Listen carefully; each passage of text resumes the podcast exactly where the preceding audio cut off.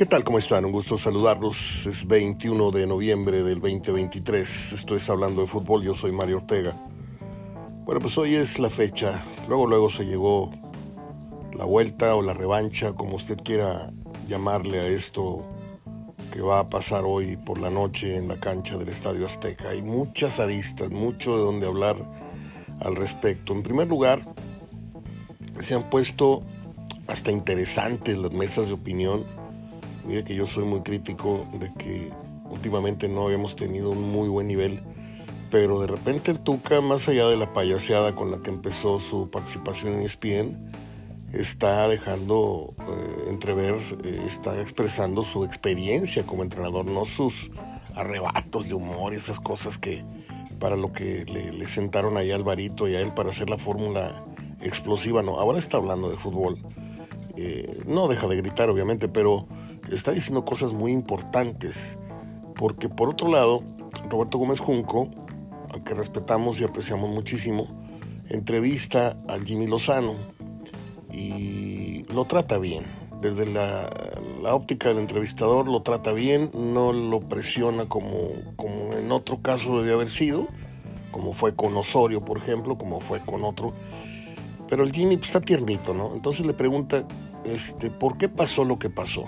Y el Jimmy da una explicación, eh, hablando de los contenidos estos de las mesas de opinión, ahorita voy con Fox, ahorita voy con Televisa, y voy con el nuevo programa de Azteca, que está buenísimo, ya se los publiqué ahí en la página, se llama En Caliente, están eh, reviviendo aquel viejo programa de José Ramón Fernández, nada más que ahora este está, está mucho mejor.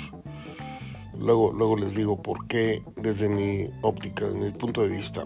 Bueno, Jimmy Lozano deja primero muy claro que la explicación podría entenderse como pues una serie de pretextos o justificantes.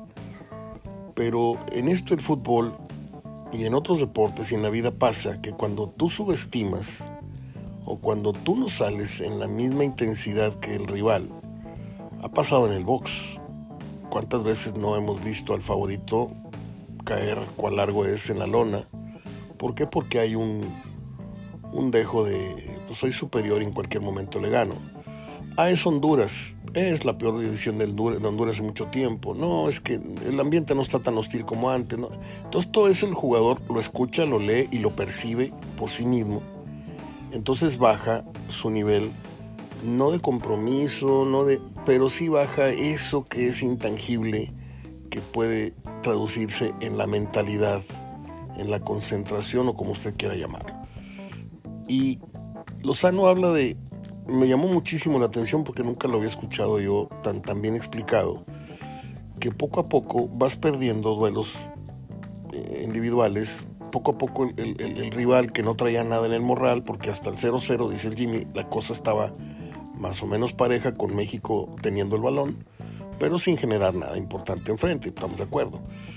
Pero el rival no te estaba ofendiendo pero de repente tú permites que Honduras o El Salvador o Guatemala o el que sea te, te vaya hilvanando dos o tres jugadas, algunas con, con lujo, algunas muy vistosas, algún desborde, algún caño, y eso en automático enciende un switch que es el de vamos más, vamos por más. Ya empezó el partido para nosotros. Son señales que solamente en el campo de juego se pueden a veces leer. Y el Jimmy mm, no creo que sea el técnico idóneo para México, no creo que sea una mala persona, pero creo que no miente al estar diciendo todo este tipo de cosas, porque cuando se encendieron las luces de Honduras, México no encendió las, las propias. Y ahí fue donde se empieza a gestar este crecimiento, se fue inflando el globo estos, estos inflables que hay afuera de las tiendas que de repente los prenden y ya miden 3 metros. Bueno, así se fue inflando poco a poco el equipo hondureño, que hasta antes del partido era de nuestra estatura o más chico, ¿sí? Y de repente ya lo teníamos encima. Y de repente nos hacen un gol como si fueran, este, no sé, usted diga el rival, o sea, esa definición, ese centro, sí, error de, Montes al no saber leer o adelantar, no sé pero esa forma de definir, esa, cachetada a tres dedos ante la salida de Malagón, y, por cierto, abro un paréntesis, nadie, nadie ha hablado de, para mí, el error de Malagón en el segundo gol. Porque cuando el jugador hondureño toma la pelota y pretende voltearse, Malagón achica supuestamente, ¿sí? Pero si él se queda parado en donde estaba, el balón va a ras de piso, te acuestas y te quedas con él, porque tampoco fue un fogonazo. Sale Malagón y en ese apresuramiento abre las piernas. Y no hay peor pecado para un portero que te metan un gol a tu palo, el palo que estás cuidando, y o que te metan un balón por el medio de las piernas. ¿sí? Cierro el paréntesis porque esto nadie lo atacó, nadie lo, al menos yo no, no, escuché que alguien hiciera un análisis, alguien de los medios hiciera un análisis al respecto. Entonces, pues es decir las cosas como fueron, pero puede sonar a disculpa, otra vez con el Jimmy hablando de lo que dijo, puede sonar a pretexto, puede sonar a pan con lo mismo, puede sonar a le estoy echando la culpa a los jugadores, pero al final las cosas son como son y las culpas son como son, ¿sí? Si tú en la banca diseñas un partido para más o menos campechanear las cosas y se puede ganarlo, pero de momento las cosas estaban siendo como todo mundo sabía. Es más, hasta menos. Otra vez, no estaba el mismo escenario de otros tiempos, el, público no estaba tan agresivo, bla, bla, bla, no estaba incluso tan metido. Pero es un golpe de cerillo, es un raspón de cerillo y en eso se, se inicia. Y México no tuvo la precaución para apagarlo inmediatamente, respondiendo con algo, con algo de dureza, con algo de una entrada o con un disparo, no. Entonces fue acrecentando su confianza Honduras, Honduras, Honduras y nos pasó la de siempre. Compramos un circo y nos crecen los enanos. Eh, con todo respeto, la metáfora, pero así es. Y, los enanos somos nosotros cuando vamos contra Brasil y Alemania y, crecemos porque nos dejan crecer. Eh, aunque Brasil ya no tanto, ya, ya nos tiene un poquito más de cuidado, pero así ha sido. El fútbol, y creo que muchos deportes, por no decir todos, creo que el, 50% del éxito está en, en la mentalidad, en la concentración, en la madurez que uno debe tener como profesional del deporte que está eh, jugando. Y yo he insistido desde hace un buen rato, si usted escucha este programa, eh, sabrá que no, no me estoy subiendo al carrito en este momento de, de los que le tiran porque tampoco es tirarle, ¿eh? tampoco es de mala fe, tampoco es de mala leche. Este, tengo tiempo diciendo que estos futbolistas que podrán estar en, jugando en África y en Egipto y en Italia y en donde usted me diga, no son ni la mitad de hombrecitos de otros de otras selecciones que no tenían tantos jugadores en Europa, ¿sí? Así de fácil. O sea, Hoy pensamos que porque están jugando medianamente en equipos chicos, medianos, de descenso, etcétera, ya con eso llegan y ya con eso van a hacer una diferencia contra los equipos de la zona. Y no es así. Antes teníamos un Claudio Suárez, dígame dónde jugó Claudio Suárez, aparte de Pumas, Guadalajara, Tigres, ¿Dónde jugó García Aspe? exceptuando esa, esa salida de paseo que tuvo River, que no, no le dieron chance. Dígame dónde jugó este Luis Hernández, además de, en Boca un ratito con Maradona y en Los Ángeles. O sea, eran jugadores hechos aquí, que no tenían el plus de, la etiqueta europea, ¿sí? Pero eran más, eran más macizos. Ambriz, ¿sí? Patiño, la, dinámica de Patiño que sabía filtrar. Ahorita, ¿quién te pone un balón? No le vamos a la yugular al Santi, a este, al otro, pero dígame, ¿dónde está el jugador cerebral, llámelo 8, llámelo 10, ¿dónde está? Que, me que alguien me diga dónde está el Galindo, dónde está el Tomás Boy, dónde está el, el que usted me refiere como su gran eh, recuerdo, como, como un pasador de gol. ¿Dónde está? ¿En qué jugador tenemos a ese que tiene que hacer que funcione el 9? Porque una cosa es tener extremos que tienen centros repetitivos, pasados, sin sentido, ¿sí? a lo loco, y otra cosa es tener un jugador atrás de, las alas, de los, de los extremos, si es que todavía existen, o, atrás del, del, del, 9 y ahí haces pared, ahí filtras, ahí. No lo tenemos, no tenemos ese jugador de talento y si lo tenemos, no lo hemos desarrollado, ¿sí? No está Cortizo todavía listo, no está, no está el otro muchacho de, Toluca, que son los más o menos pensantes, los más o menos cerebrales. Entonces la, la entrevista con Jimmy Lozano me pareció interesante porque dice y a la vez se tapa, ¿sí? Con la cobija del muerto porque, pues dice la realidad, pero deja entrever de que, pues al muchacho les faltó, les faltó eso que a él le falta también en la banca, que es temperamento, experiencia. Eh, muchos dicen que diseñó mal el partido. Yo no me meto en esos aspectos porque no quiero caerle gordo como a muchos otros eh, le caen a usted gordo que se meten en aspectos tácticos cuando no son entrenadores. Yo no soy entrenador de nada, yo nada más doy puntos de vista, sorfeo sobre los hechos. ¿sí? Por eso usted nunca me va a escuchar hablar de, de que es que era el 4-4. No. El fútbol es tan sencillo y tan difícil como usted lo quiera ver y plantear. El tema es que hoy México se mete al Estadio Azteca. Ya lo platicamos con Gerardo una, dos y tres y cinco veces ya no es como antes.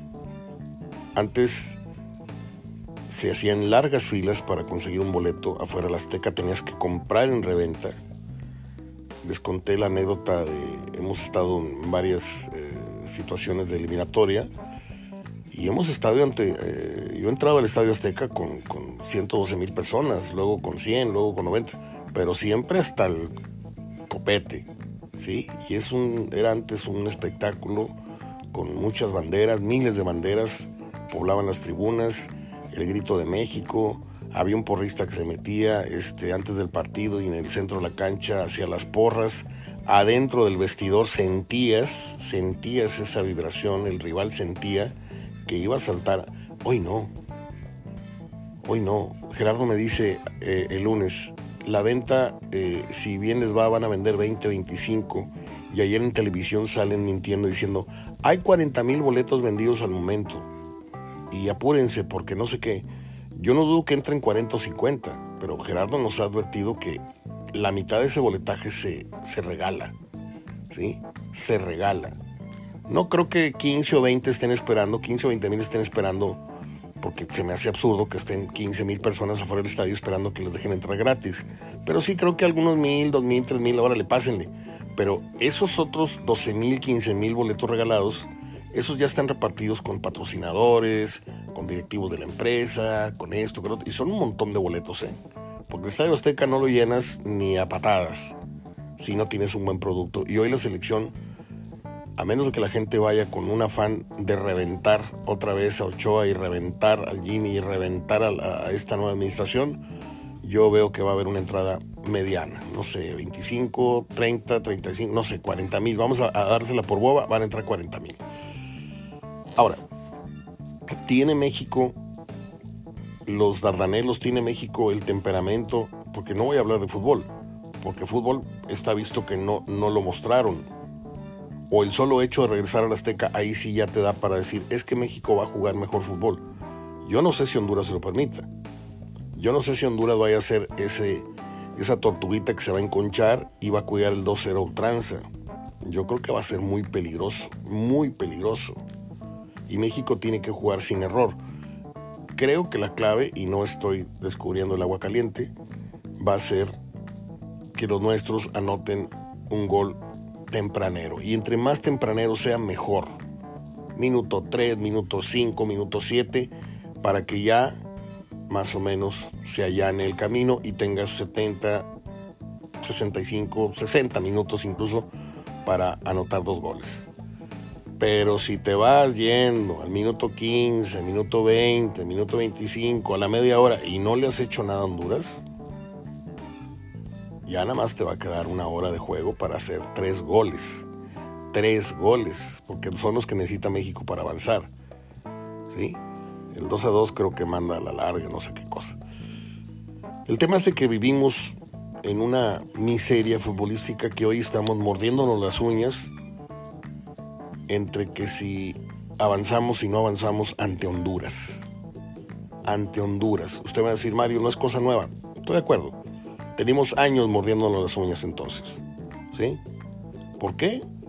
Porque los chiquitos de la zona, con todo respeto el término, equipos menores, pues, selecciones menores, le han perdido el respeto al fútbol mexicano. Y tú dices, bueno, no lo pueden perder de vez en cuando. Pero si a eso le agregas que el fútbol mexicano le han perdido el respeto y tú has bajado tu nivel en la producción de futbolistas, en la calidad de futbolistas que engañan, haciéndote creer que porque juegan en, Europa son mucho mejores que los del mercado nacional, ahí estamos, pero bien, bien podridos, como, como nos tiene podrida la, la liga, este sistema de competencia, que nos hacen emocionar en medio de una tómbola de mediocridad en donde yo escuchaba al técnico del Santos decir, bueno, se cumplió el objetivo, finalmente hicimos a la gente feliz, nos metimos dentro de los primeros 10. ¿Qué? O sea, meterte dentro de los primeros 10 te hace feliz, ¿crees que eso hace? Pero la gente pues, dice, pues es lo que hay, pues vamos a, celebrarlo, ¿no? Ese es el, fútbol, ese es el país, ese es el, deporte que, nos tiene eh, inversos desde hace muchos años, pero que no debemos de, dejar de señalar de que esta mediocridad, que se lo dije a Gerardo y me la dejó pasar así nada más, pero yo no me muevo de esta, ¿eh? Creo que el gen que produce el sistema de competencia mexicano se incrusta en algún rincón de la mente del futbolista que hace que en los momentos de apremio saques eso que, se necesita y en los momentos en los que ve la cosa más o menos facilona, se tira a la maca mentalmente y futbolísticamente. ¿Sí? Eso es lo que yo creo. Por eso, las grandes reacciones, las grandes actuaciones ante Brasil, Argentina, Alemania, no sé quién, y por eso las chambonadas de partidos que acabamos de ver, como este del sábado. Esa, esa, esa bipolaridad que tenemos, pues rara vez porque si tú me dices que Brasil pierde con Uruguay, yo no creo que, Uruguay sea un rival menor. Que le ganes casi siempre es otra cosa, pero que digas, yo sí vería con, con ojos muy, muy extraños que, que, Brasil le haga partido a Alemania y pierda casi siempre o se vean apuros casi siempre con Bolivia o con Venezuela o con... Me explico. Y nosotros a tiro por viaje, desde hace ya varios periodos mundialistas, sufrimos en Costa Rica, sufrimos eh, no sé dónde. Sufrimos con Panamá. Nos han, hemos tenido que robar arbitralmente para avanzar en Copas Oros. Y, hemos eh, arañado repechajes. Entonces las señales del apocalipsis futbolístico de México están clarísimas, pero clarísimas. Y todo esto es por culpa de los que manejan o el que maneja el fútbol mexicano. Las reglas que, que han impuesto, ok, porque tengo que, hablar de todos los, sentidos y todos los aspectos que, hay que considerar. El fútbol mexicano con solo materia prima mm, nacional no sería capaz de mejorar las entradas que por sí son muy pobres. Si trayendo futbolistas medianitos de aquí y de allá, porque cracks no vienen, ¿eh? Los cracks se van para Europa, está claro. Pero te traes jugadores medianitos que aquí la rompen, este, argentinos, este, ecuatorianos, colombianos, no sé qué y más o menos haces la fiesta un poco más agradable. Porque dicen los dueños, es que si jugamos con ocho mexicanos y tres extranjeros en la cancha, o cuatro extranjeros, el espectáculo va a ser pobre y va a venir menos gente. Pues yo recuerdo, no sé usted, que cuando corrían los años de los setentas, que había tres extranjeros por equipo, que luego subió a cuatro, y que era increíble ver a un extranjero sentado en la banca porque los extranjeros venían a jugar. No, ahora tú ves a tres, cuatro peludos ahí, uno no sé dónde y el otro, y, ¿por qué? Porque cada, cada, equipo tiene 12 y no sé cuántos, y hasta hace unos años era, era una cosa bárbara de, descaro del negocio, ¿no? Entonces, desde ahí se gesta este problema, este problema que yo veo desde hace muchos años con lupa. El fútbol mexicano prioriza el negocio ¿Y cómo es priorizar el negocio? Pues sabes que los nuestros no hacen buena música, hay que traer músicos medianitos y de otro, de otro lugar, que toquen otro tipo de música y te traes los extranjeros. ¿sí? Y desplazas al músico mexicano, al futbolista mexicano. Antes eran 8 por 3 y ahora son 3 mexicanos por 8 extranjeros. Y ahí se para la producción, se para la competitividad. A eso le agregas un sistema de competencia muy mediocre, ¿sí? Pero muy mediocre, bastante mediocre diría yo, en donde pues la relajación es, es evidente, el futbolista no se emplea a fondo, no te da buenos partidos, no, no tiene compromiso con la gente que paga un boleto, sino hasta la liguilla. Y eso a veces. Porque no todos los juegos de liguilla son espectaculares. ¿eh? Hay, que, hay que recordar y hay que estar de acuerdo en eso. Entonces, este, esta autopsia que yo pretendo estar haciéndoles ahorita del fútbol mexicano, a mi manera y con mis palabras y, y a mis datos de memoria que estoy hablando, es la explicación del por qué somos el ratoncito o el hámster ese que está corriendo en esa jaulita y, no va a ningún lado. Está nada más girando la rueda y él está corriendo. Eso somos nosotros. ¿sí? De vez en cuando abrimos la jaulita y nos vamos de rock and roll. De vez en cuando hacemos una, travesura en un mundial. De vez en cuando hacemos un partido memorable. pero la constante es que hemos estado encajonados aunque la participación en los mundiales decía cuarto partido, cuarto partido, palomeado, cuarto partido, palomeado. Ese era nuestro, nuestra estrellita en la frente, el avanzar de ronda a la siguiente fase. Ya luego nos pusimos muy exigentes y parece que el quinto partido está, pero hoy más lejos que nunca.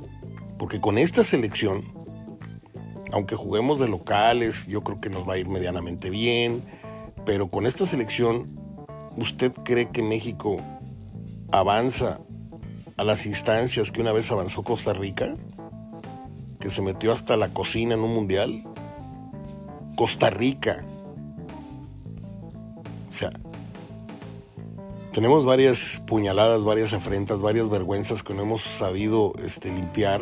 Aquella derrota con Estados Unidos en el Mundial de Corea-Japón.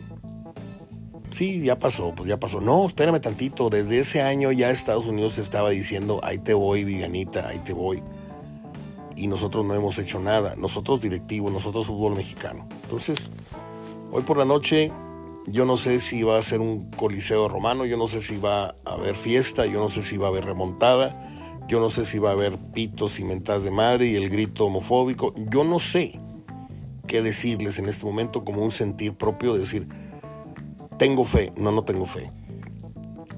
Ahora, ¿qué quiero que pase? A mí me gustaría que reventara. Que reventara esto porque con todo el cariño y toda la honestidad del mundo le digo al Jimmy Lozano, no estás todavía para esto. ¿Sí? Aunque tengas la capacidad y tengas las cualidades y tengas el potencial, no es ahorita este momento y quién sabe si lo vuelva a hacer. Pero lo que necesita México ahorita, ahorita ya, de cara a Copa América, es llegar con un técnico que los ponga en su lugar, ¿sí? Lo mejor no se va a animar un técnico extranjero porque ya es muy poco el tiempo que falta para llegar a conocer y decir, oye, a ver qué talentos hay en camino, estos ya no los quieren, me están exigiendo una renovación, porque yo me gustaría, les repito, que se llegara a un punto extremo. Escuchaba al, vocero este de la selección que trabaja en Televisa, un chacho Calwell, que es un porrista descarado, que, informa, pero no puede ocultar sus sentimientos, casi le da un beso a, Memo Ochoa cuando me entrevista, este, decir que una fuente, obviamente, ahí les hablan en la oreja los directivos y le dicen, ve y dile a la gente que, que, si, que si este partido lo pierde el Jimmy, es muy probable que se vaya, el de hoy por la noche. Entonces, no es desearle el mal a, a nadie, pero sí tengo curiosidad, no deseo que se vaya, pero sí tengo, corrijo, no deseo que se vaya Jimmy. Pero sí tengo curiosidad por saber si hoy no libramos esto y vamos a un obligado repechaje que es otra vergüenza, porque tendríamos que ir a, pelear un miserable boleto cuando no tenemos ya ni cara para estar peleando por ello. Bueno, vamos a enfrentar a, no sé, a Estados Unidos ya calificó a la Copa América, le ganó Trinidad, entonces Costa Rica o Estrella, no sé. Y seguramente ahí se gana. Y ahí va Jimmy a la Copa América a estrellarse contra lo que hoy ya se está estrellando, que es su realidad. ¿Sí? Jimmy Lozano es un muchacho muy manejable, que lo mismo usted lo ve en un programa de televisión, ahí de cocina, haciendo no sé qué receta, que lo mismo lo ve haciendo un TikTok, que lo mismo ve, lo ve bailando, este, no sé qué. Y eso no, es lo que necesita el futbolista mexicano. El futbolista mexicano necesita un técnico, otra vez. Es que Mario ya han traído, sí. Tata nos defraudó. Osorio, que no nos caía nada bien, ha sido el más serio de los últimos tres procesos. O sea, hablando de Osorio, hablando del Tata y este que vivimos. ¿Sí? Entonces, yo creo firmemente en la mano dura. Yo soy de los que piensa que prefiera un La Volpe, prefiera un Tuca Ferretti mentándole a la madre, o diciéndole pendejos, o diciéndole, o váyase a bañar, hijo de la... Y cuando se ponga las pilas viene, ay, es que los trata muy mal, y es que nos habló, y es que nos dijo. Ahí está el video de Uruguay Cabuto que acabo de subir. Viene diciendo hasta de que se iban a morir. Y al final dice, pero al final se lo agradecemos, porque eso nos hizo muy buenos futbolistas. Ese es el rengloncito que nadie quiere señalar. Todo el mundo se queda con lo que, ah, ya viste lo que dijo el futbolista, que los trata muy mal, que les grita, que les dice que hay que...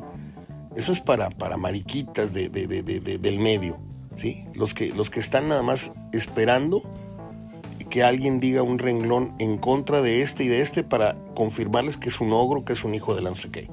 Ah, aparte que es argentino, ¿sí? Pero pues, ¿qué pasa con los buenos técnicos mexicanos que son re buenas gentes? ¿No le brincaron un jarabe tapatío a, Enrique a Lojitos Mesa?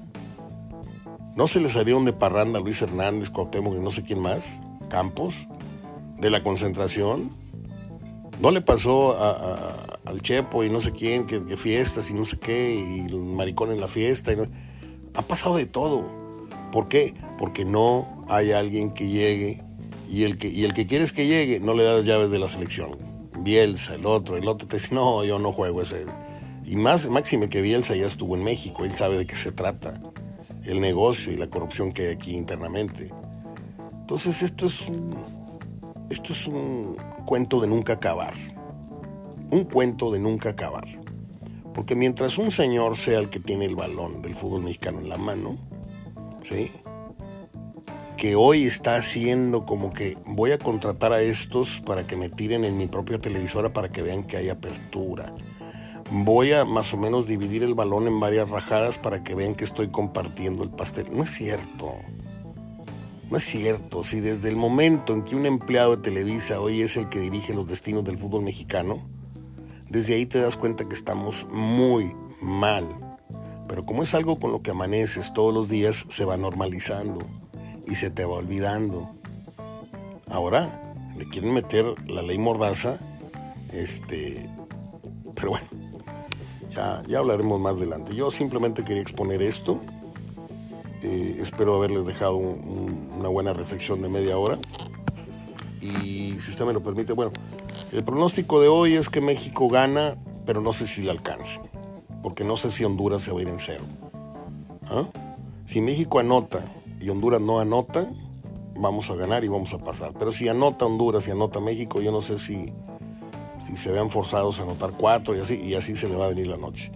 Repito, la clave que yo espero para este partido se dé es el gol tempranero. El gol tempranero de México, no la descolgada de Honduras y mocos, o sea, ya estamos en la lona. Ojalá y se den las cosas y aquí lo platicamos con Gerardo Gutiérrez mañana. Hay sido como hay sido, como dijo nuestro expresidente fecal, que hoy parece este, el mejor presidente que hemos tenido en, la historia comparado con... Bueno, antes de, iniciar las efemérides, eh, hoy quiero recordar a un gran futbolista, que formó parte del Club de Fútbol Monterrey en los años 60, que tuvo una cercanía con la familia de un servidor, fue gran amigo de mi padre, de mi madre, me cargó en brazos recién nacido, yo le dije padrino mucho tiempo, él me decía sobrino, no fue mi padrino de bautismo por un, un pequeño desacuerdo, una desobediencia que hubo, era un señor muy temperamental, muy sentido, mi madre hizo una broma cuando me cargó dijo don Claudio Lostanao, del que estoy hablando, eh, qué lindo negrito, yo quiero ser su padrino. Mi mamá le dijo, no, porque me le pega lo feo y no volvió don Claudio en mucho tiempo a mi casa. Ya después se reconciliaron muchos años después, pero muchos son muchos, ¿eh? 15, 20 años después. Porque mi papá le decía, oye, mi, mi mujer está muy apenada porque te sentiste y no sé qué. Ah, luego voy a saludar, luego voy a saludar. Y terminó pasando algunos años nuevos aquí en casa, como lo he contado. Entonces es un señor muy querido, hay que decirlo, de entrada. Hoy cumple siete años de fallecido don Claudio Lostanao. Yo no vengo a echar aquí mentiras. Vi la colita, lo último del fútbol de don Claudio. Lo vi jugar cuando era un niño, pero no tengo recuerdos muy claros. Sí recuerdo haberlo visto con la clase y con la camiseta del mundo. Pero sí recuerdo haberlo visto con el Jalisco. Lo vi tirar su último penal con el Laguna. Tengo su camiseta de Laguna que me regaló. Y hablando con los periodistas de aquella época, cuando yo era un adolescente, y ya se empezaba a decir que Reynoso y que Reynoso y que Miguel Marín, y ya los empezaban a etiquetar para que nadie los moviera de ese, de ese, de ese pedestal. Marín el mejor portero, este Reynoso el mejor extranjero que ha venido, y el otro y el otro. Y un día los paró en seco alguien le dijo, oigan, Claudio Lostanao es tan bueno o fue mejor que Carlos Reynoso. Pero la prensa capitalina no te da, no te da espacio para ese tipo de polémicas y de debates. Entonces, para el fútbol nacional, para los medios nacionales, léase los capitalinos, don Claudio Lostanao no entra ni siquiera en la terna por el mejor futbolista extranjero que ha venido a México. Y les digo algo, conozco periodistas más serios que estos que hablan de ello, que te afirman que así fue, que sí lo fue, y que si acaso Reynoso se acercaría, pero que Claudio Lostanao. Entonces, pues hoy yo quiero simplemente recordarles que don Claudio fue, para empezar, este, el técnico que le dio el primer título eh, a Tigres, que fue en la Copa en el 75, 76 más o menos, que fue el protagonista de una de las finales más emocionantes cuando Tigres cayó en Cruz Azul, con Pilar Reyes este, tirando un pase este, de tacón a, la Ola Suara, no me acuerdo, o a la Suara, o a, sí, a Suara. Eh, él fue de un Claudio Ostaná, un gran jugador, finísimo jugador, pero finísimo jugador. Este, y pues un gran recuerdo para él. Déjeme iniciar con las efemérides, si usted me lo permite. Tengo que buscar mis gafas, que por cierto no están aquí. ¿Dónde están? Las perdí. Acá están. Porque si no ando leyendo mal. En 1912, ya estamos en la sección final que es la de las efemérides. 1912 nace la bailarina y actriz estadounidense Eleanor Powell. Ella se le recuerda por haber sido la compañera de, baile de Fred Astaire. Murió el 11 de febrero de 1982. Yo le recomiendo que un día se eche un chapuzón y ponga en YouTube Fred Astaire eh, mejores bailables y la mujer que sale con ella que parece que está cosida al brazo y a los pies de Fred Astaire bailan idéntico es una cosa fantástica ver aquellos eh, números bailables 1920 nace el actor estadounidense Ralph Maker él participó en una grandísima película que se llamó 12 al patíbulo y falleció en 1988 qué película 1924 nació el actor estadounidense Joseph Campanella. ¿No le suena este nombre? ¿Se acuerdan ustedes del programa Manix? Con Mike, que era Mike Connors? Sí, ¿no? Manix, ahí salía Joseph Campanella en los créditos. En 1942 nació el actor estadounidense Al Matthews. Él apareció en la película Aliens. 1944 nace el actor y director estadounidense Harold Ramis. Él apareció junto, ¿para qué digo junto? Si no me acuerdo los compañeros que salieron. Salió en Ghostbusters con Bill Murray, es uno. Y aparte fue un muy buen director. Él dirigió Driving Miss Daisy con Dan Aykroyd.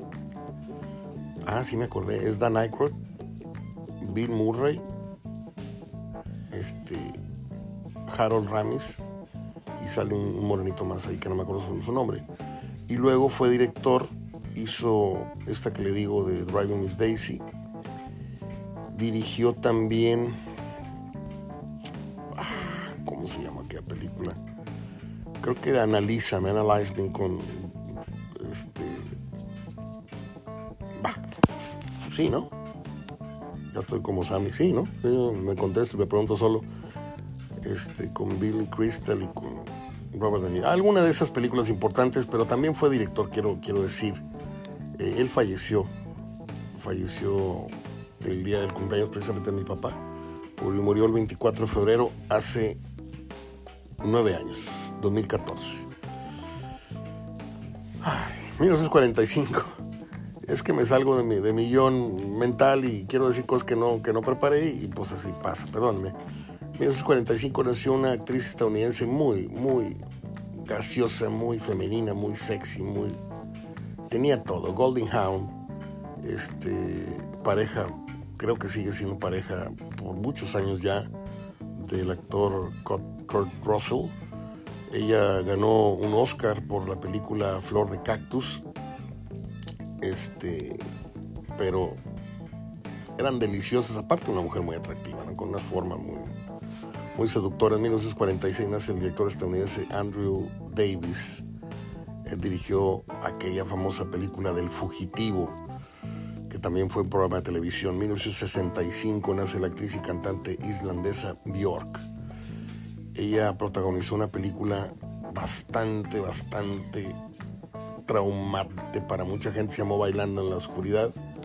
Yo le fui a ver pensando en no sé qué no me gusta cómo canta, no me gusta cómo se ve, y alguien me llevó a ver, vamos, vamos. Yo me estaba vomitando de la ansiedad con la película. Que dicen que es muy buena, no lo niego, pero no es para mí ese tipo de películas para ir a, sentir miedo, ansiedad y esas cosas. En 1974 nació la actriz mexicana Marina de Tavira. Ella sale en la película Roma, esta película que estuvo muy de moda hace unos años, mexicana, que tuvo mucho éxito en el mundo. Y en la película es la mujer que le da trabajo a Yalitza, para que usted la ubique, Marina de Tavira. En 1980 muere la actriz mexicana Sara García, doña Sarita García, la abuelita del cine mexicano, a la que recordamos, entre otras películas, por su papel en Los Tres García. A mí hay una escena que me hace llorar cada vez que la veo, por eso la evito, cuando le están cantando en plena lluvia en su tumba, me acuerdo que es cariño que Dios me ha dado, algo así, ¿no? Yo le cambio porque se me hace uno en la garganta, muy fuerte. En 1993, no sé usted, y cuando está llorando este Pepe el Toro con el torito en brazos, también le cambio porque se me hace uno en la garganta muy feo. En el 93 murió el actor estadounidense Bill Bixby, el que hizo Mi Marciano Favorito, el que hizo Buscando Novia Papá, el que luego protagonizó la serie de Hulk, que les dije, no vi ni un capítulo, no me gustaba verlo en ese, ese rol. Pero encantador su papel con el tío Martin, mi marciano favorito. Y bueno, murió muy joven el gran Bill Bixby. En 2007 muere el cineasta español Fernando Fernán, a quien lo vimos en Todo sobre mi madre, en 2015 muere el actor español Germán Robles. Eh, se hace muy famoso aquí en México con la película El vampiro. Una vez conté la anécdota, la voy a repetir. Me habla mi, papá por teléfono. Cada vez que estaba con una celebridad tomando un café o que llegaba no sé qué artista al hotel, me decía, vente para que te tomes una foto. Era un chavo de prepa, secundaria. Este, y un día me llama a la casa y dice, mi mamá, te habla tu papá. ¿Y qué está haciendo? Dijo, no, nada, voy regresando de la, escuela. Agárrate rápido un camión, vente, que estoy en, Samos, pero a, córrele. Y, yo sabía que, me iba a presentar o me iba a hacer una foto yo con algún... Entonces me aproximo yo a la mesa, veo a mi papá de frente y de espaldas estaba alguien con él. Entonces cuando llego y me presento, volteo a ver y era Germán Robles y a mí se me apareció el diablo. Dije, este señor es el vampiro. Este, hay dos películas que yo les he tenido mucho miedo en toda mi vida, que eran El Escapulario y esta del vampiro, ¿no? Y el señor me sonrió y se paró y me dio un abrazo, no te, no te asustes, pero una voz imponente, ¿no? Muy amigo de mi padre Germán Robles, en paz descanse. Es todo. Les dejo estas anécdotas, estos recuerdos, estas efemérides y en la primera parte esta reflexión que pues tuvo que ver con, con esto que pasa y va a pasar o va a dejar de pasar hoy por la noche en el Estadio Azteca. No sé. Eh, no me voy a poner la mano en el corazón y me voy a envolver en la bandera y voy a decir que el fútbol es fútbol, no tiene que ver nada con la patria, ¿no? Aquí yo estoy analizando sin sentimiento alguno si México hoy tiene los merecimientos para pasar por encima de Honduras, qué bueno. Si no, felicidades Honduras. No voy a decir que me va a poner feliz, pero tampoco voy a decir, híjole, este, mañana no voy a salir mi cat. No, el fútbol le afecta a unos, a otros no nos afecta nada. ¿sí? Lo que sí, lo que sí es un hecho. Ah, bueno. El programa En Caliente, usted lo encuentra en YouTube, en caso de que me esté escuchando alguien en Spotify que no me siga en Facebook. Pero en Facebook ya lo he publicado muy temprano hoy. De hecho, no lo vi anoche, lo vi hoy desde las 7 de la mañana. Está buenísimo el programa de hoy. Están en la mesa, está Luis García, está Martinoli, está el Warrior, está Sage y están este, este dicharachero, ¿cómo se llama? El de Guadalajara, que se me olvida su nombre. Está muy bueno el debate, muy bueno. Creo que ahí se han dicho las cosas más serias, más exactas de la crisis de esta selección, del Jimmy Lozano, de la Bomba Rodríguez y de todos estos tarugos que dirigen el gran negocio que es el fútbol mexicano y la selección. Les recomiendo, David Medrano se llama, les recomiendo, ya va para el tercer programa, este es el tercer programa, ¿no? El primero, páselo usted por boba porque es con Hugo Sánchez y es puro yoyo, yoyo, yoyo. El segundo estuvo muy bueno y este de anoche, porque es los lunes en la noche, pero la ventaja es que si usted no lo ve, yo estaba viendo la... Ah, por cierto, no hablamos de la semifinal de ayer que estuvo bastante, bastante descafeinada, mucho peloteo, mucha lucha sorda y al final un gol precedido de una falta, porque siempre es así, siempre ha sido así. Tigres ha avanzado, le ha ganado clásicos de temporada regular, le ha ganado liguilla, le ha ganado final, siempre con goles precedidos de una falta. O le han dejado de detectar algo al montar, pero siempre con un factor arbitral a favor de Tigres. Y perdón que lo diga, ¿eh? Yo casi nunca hablo, pero pues me sugirieron hoy que, que tocara ese tema. El partido estuvo azul entre azul, nada, nada digno de una semifinal. Gran entrada, 1-0 y Tigres a la final con América. Se define el Estadio Universitario la próxima semana. Este, les decía, el programa de En Caliente es los lunes por la noche, no sé si 8 o 9 de la noche, pero la ventaja es que queda grabado en YouTube y si usted sigue a Martinoli, sigue al Warrior, ellos lo publican inmediatamente por la noche. Entonces, son sugerencias para que usted vea, vea buenos contenidos. Soy Mario Ortega. Hasta aquí me dio la garganta. Eh, pues que gane México, ¿no? O que no gane. O que pase lo que tenga que pasar. Abrazo de gol hasta mañana.